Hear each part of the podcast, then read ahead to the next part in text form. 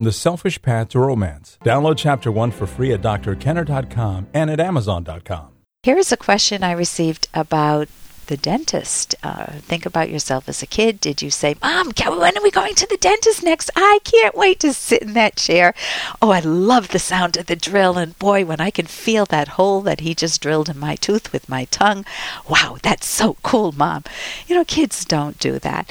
I certainly didn't do that as a kid. In fact, my dentist used to give me the needles that he used for Novocaine. So I thought that was cool as a kid. And he would also give me the mercury, which you can tell my age. They would never do that. Now, a dentist would never be allowed to do that, and it probably wasn't very healthy of me to be playing with the little mercury balls, uh, but that's what we did. So, anyway, here is the question from Micah. Uh, Dear Dr. Kenner, I have a friend who's a dentist, and he says he doesn't show his dental work to his patients till he's done. Maybe it's a crown or something. He claims that there is a syndrome or complex that some pa- patients will freak out if they see their teeth shaved down. Is this true? What is the name of the syndrome? Uh, well, Mika, I have bad news. I don't know a specific name of that syndrome. I even tried looking it up online, and uh, maybe if I spent more time doing it, I might have found it. I did not find a specific syndrome.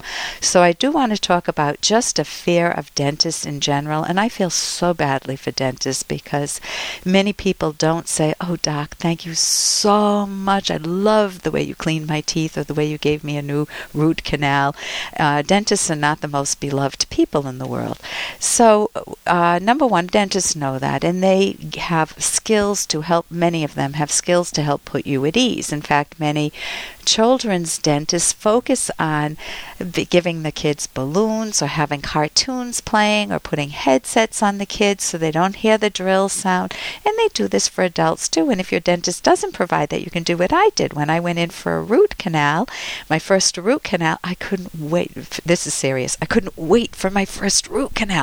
Why? Hey, I got to interrupt this because we've got to pay some bills. 30 seconds, that's it. A very quick ad, and then Ellen will be back. Romance. Ugh, I wish guys knew more about what we want from a relationship. Boy, I wish I knew more about what I want. Where's that ad I saw? Ah, here it is The Selfish Path to Romance, a serious romance guidebook. Download chapter one for free at selfishromance.com and buy it at amazon.com.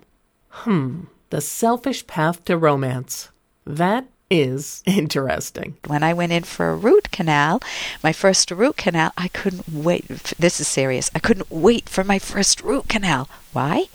Because I had been so busy. I think I was in grad school or just very, very busy working grad school and at home. I couldn't wait to just sit down in a chair for an hour. And I knew he was going to drill in my mouth, but he was going to numb me. And I was going to listen to a book on tape. And this was my mini vacation as a very busy mom and, uh, and student and working person. So I just loved my root canals. And I kept that image of root canals going to the dentist. So many people do have fear of dentists. They worry about loss of control, fear of pain.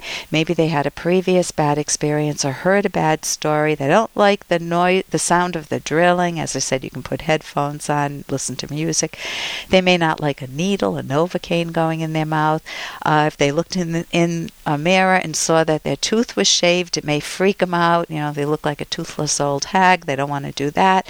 So what do you do? You understand your own self-talk and you realize that you can talk differently to yourself.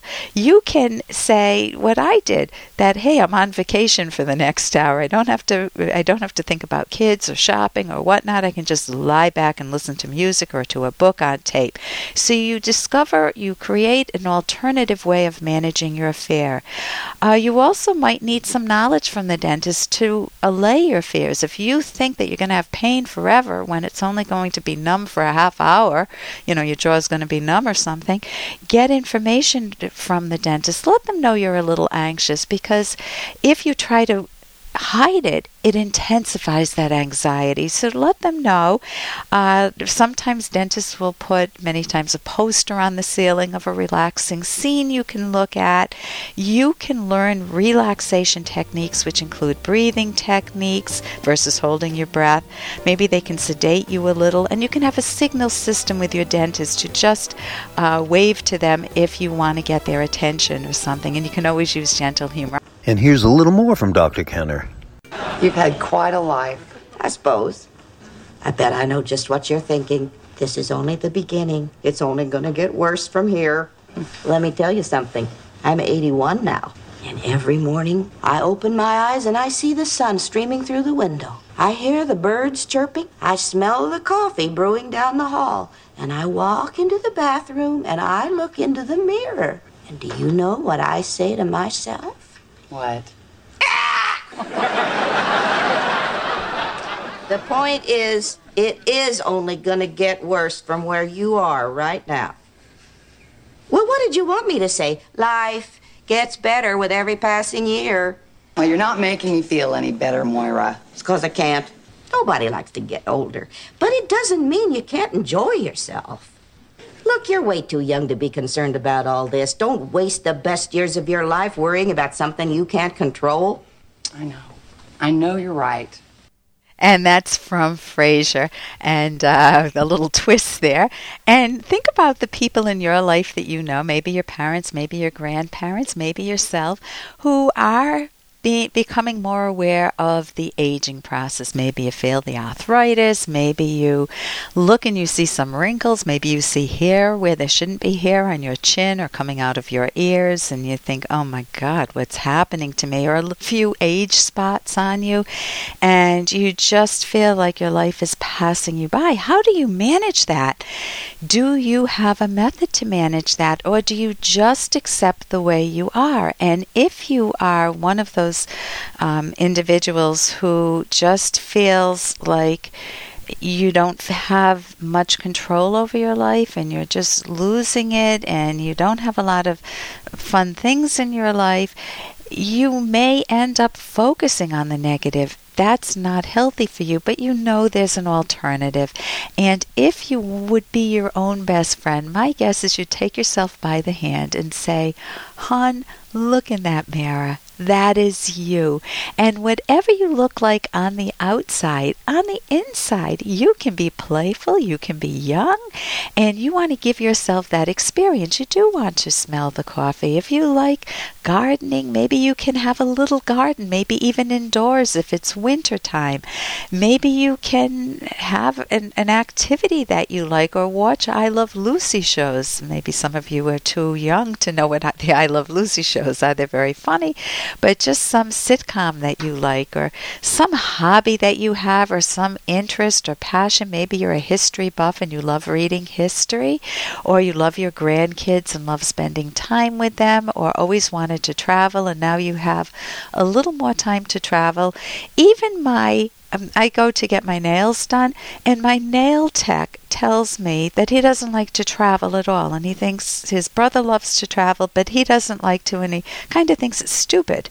And like he just he stays in his building all the time in his uh, business, and he does nails most days of the week and goes home to eat. And, you know, it was an odd lifestyle for me. And then he filled me and he said, Look, my brother spends all this money to travel. You know, he earns money and then he goes around the world. He says, But look at this. And he shows me his computer. He said, At the touch of my fingers, I don't have to pay any money. Of course, he says this in a Vietnamese accent.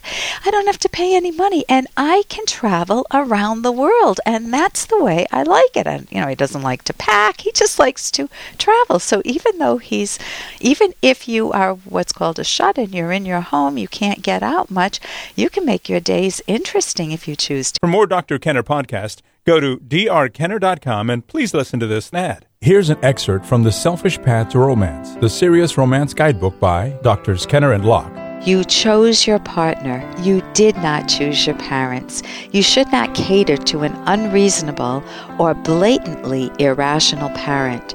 Your partner comes first and deserves your loving support. Now consider children. Of course, children are beloved, irreplaceable values. Assuming you had children for the proper reason, you wanted the joy of raising them, then it is not a sacrifice to give up lower priority values, such as being in a time consuming tennis tournament. You've made a tragic and emotionally costly error if you had children out of duty or to please others. Spending time with your children is typically a great source of pleasure. Nevertheless, partners need private time together on a regular basis. You can download Chapter 1 for free by going to drkenner.com and buy it at amazon.com.